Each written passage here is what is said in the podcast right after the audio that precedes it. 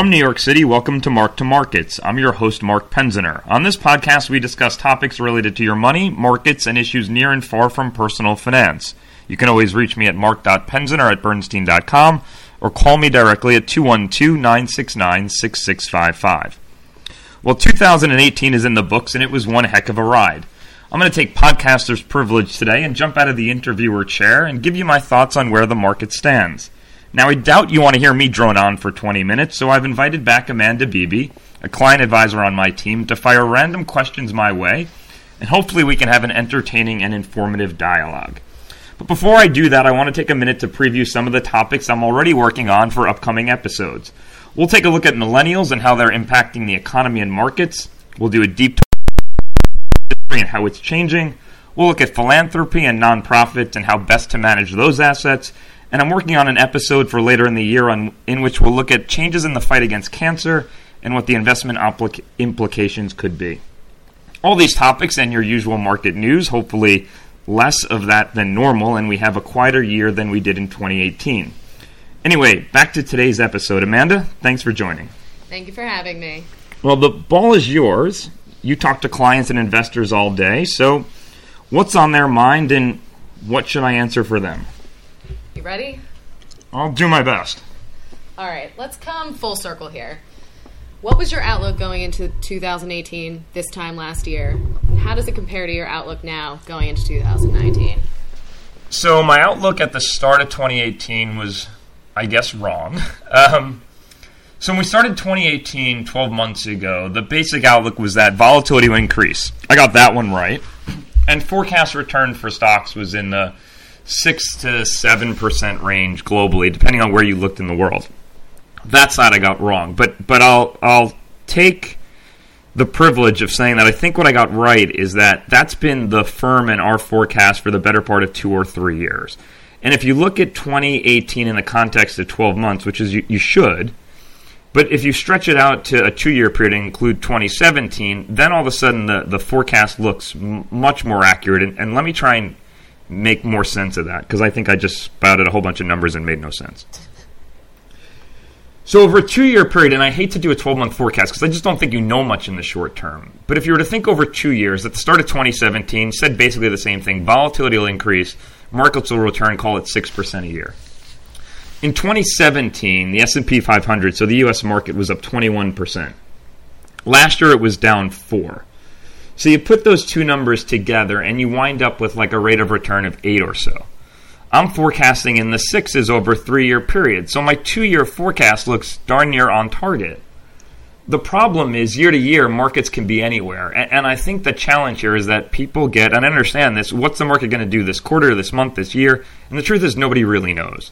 In the broader context, what I would say for 2019, because I'm supposed to have a crystal ball here, is that I, I think it's clear volatility is going to continue some of that is because of the economy, and a lot of that is going to be geopolitical related to issues in the U.S. and abroad. Now, volatility can work both ways. I think a great example of this is the last weeks of 2018. Think of Christmas week.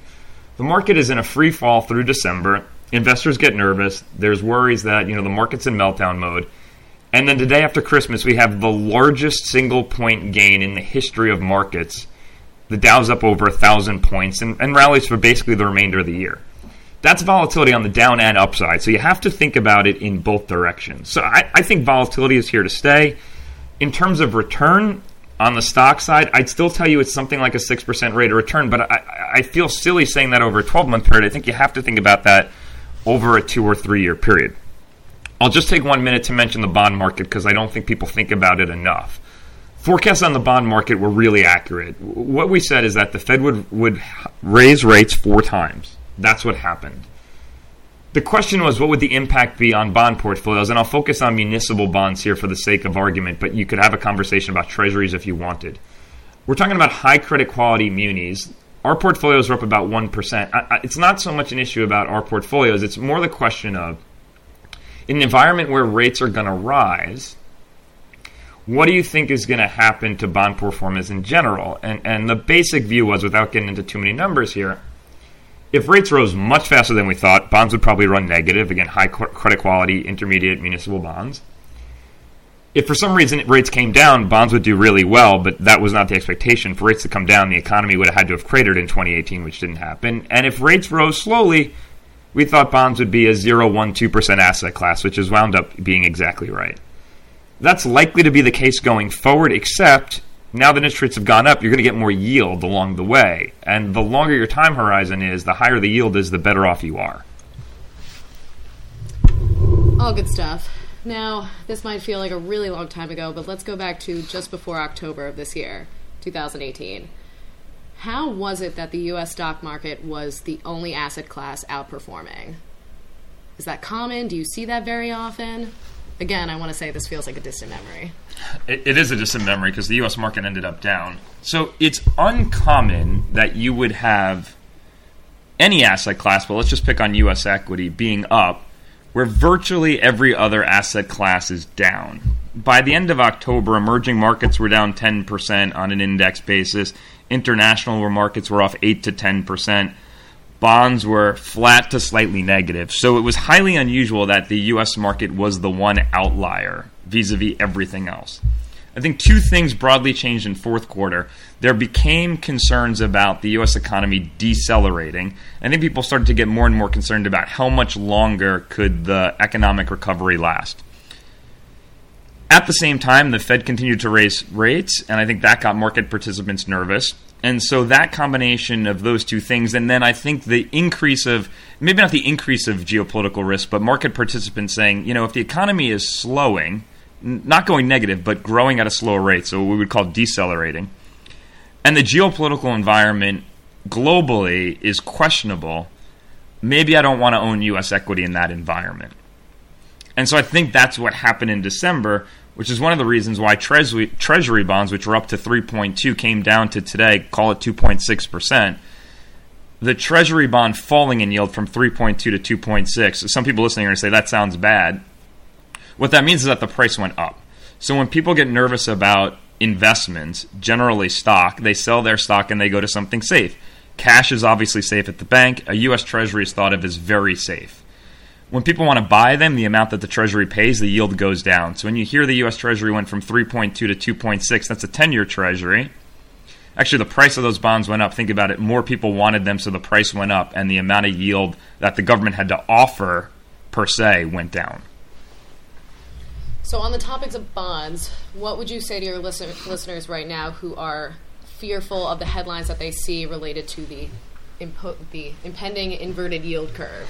Um, so the the yield curve is not inverted right now. Um, on a very technical basis, the the one and two year treasuries are inverted. We're getting into minutia of bonds here that I, I just don't think is relevant for the average investor.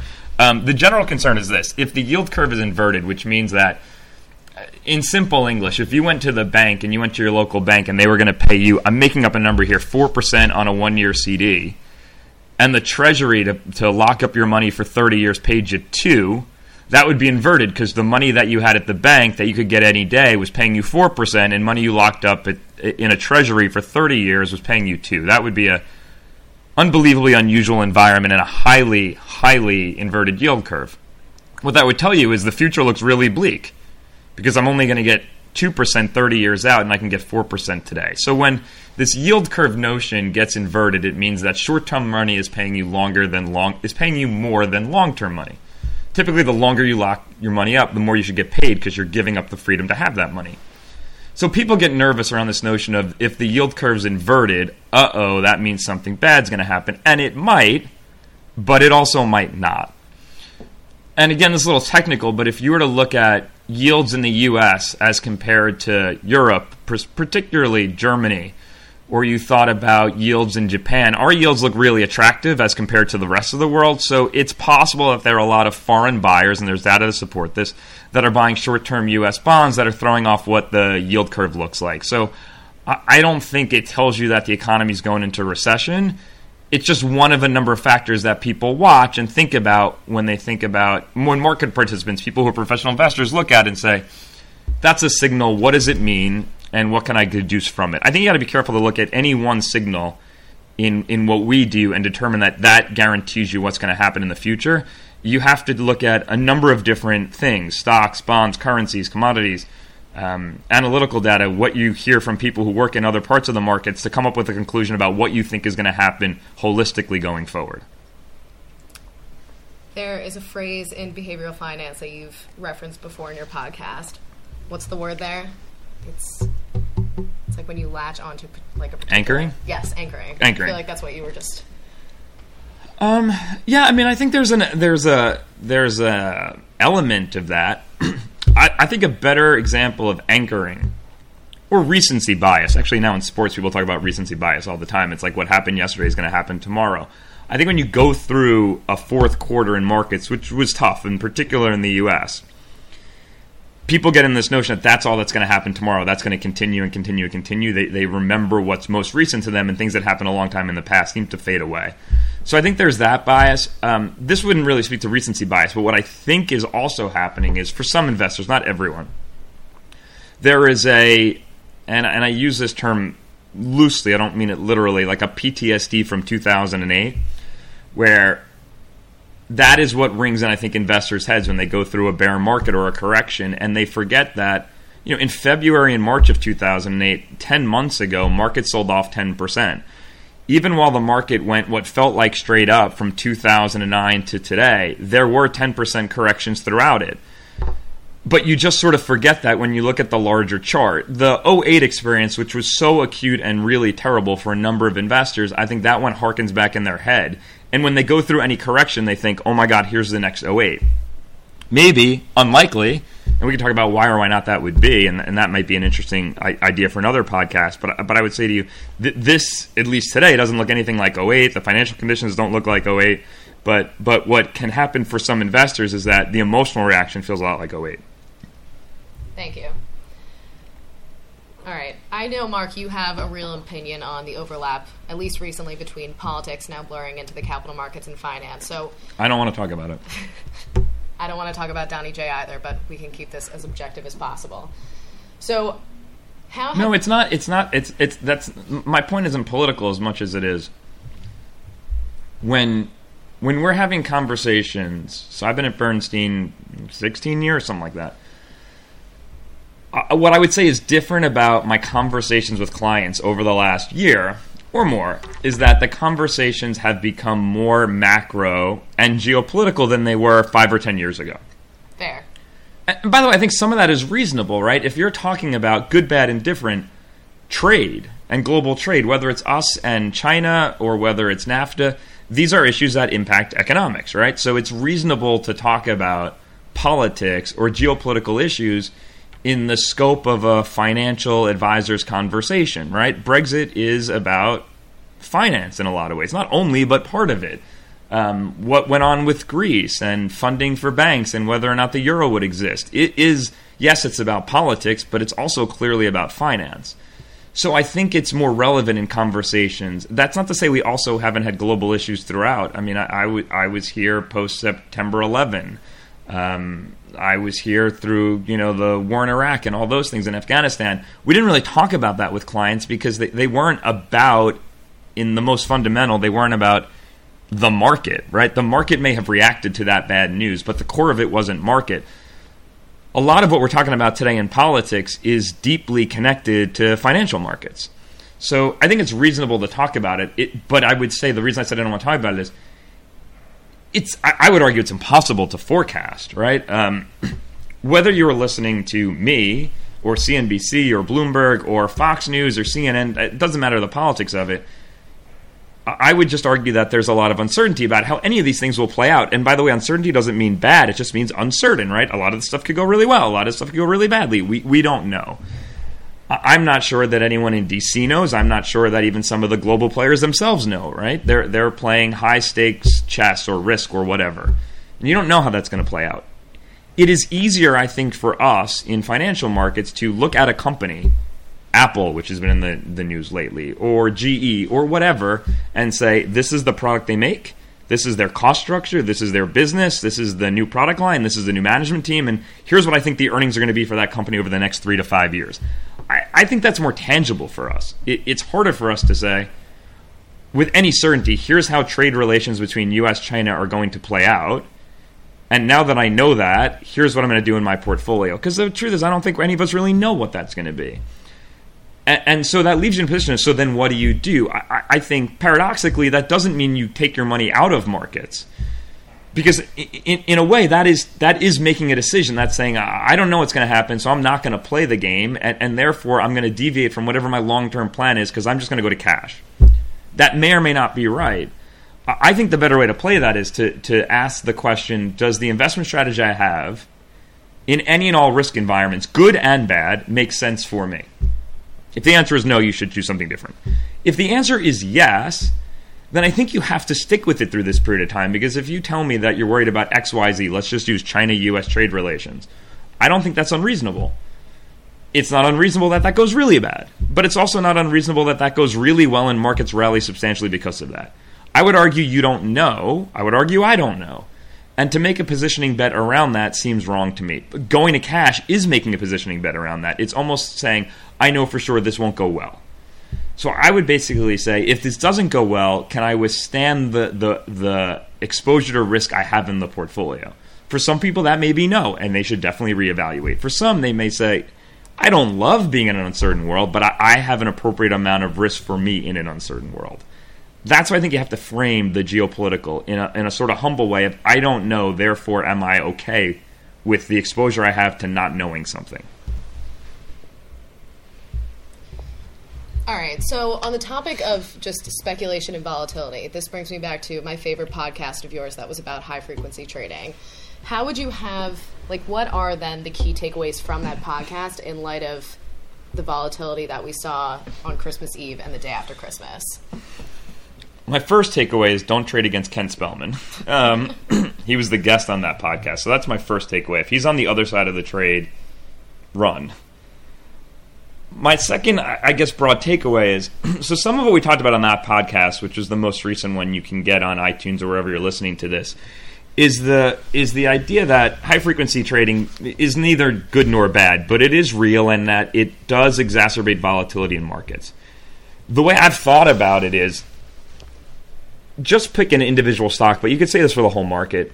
You know, if the market's up 200 points for the first six hours of the trading day, and it's two or three o'clock in the afternoon, and the market's up one percent or half a percent, and that's hundred points or two hundred points, that may make sense given the market news and what some of the underlying stocks are doing that day. For the market then to run up a thousand points, I don't know what any company did between three and four o'clock to be worth two percent more than it was the day before. Um, no, maybe there is news that makes it warranted, right? Apple had bad news yesterday, and the stock is down a bunch. Whether it's the right amount, who knows? But there was news, and the stock trades around that. But for the whole entire world or individual companies to be worth 2% more or 3 or 4% more in a day or a week or a month or in particular an hour, that seems crazy to me. It seems like noise. If I said this about your house and you priced your house minute to minute, that would, I think, seem nuts. But in public equity markets, that, that's how we price it. Remember, it's also the, the marginal trade is how we price a stock, meaning the last tick of it, the last person who traded it sets the price. That doesn't mean it's the right or wrong price. It's just the last agreed upon price in the stock. And sometimes that moves quickly. And with electronic trading and computers who aren't typically thinking anything about a business or an economy, they're they're just looking at data and equations of data. I think you just have to you have to accept that as noise if you're a long-term investor.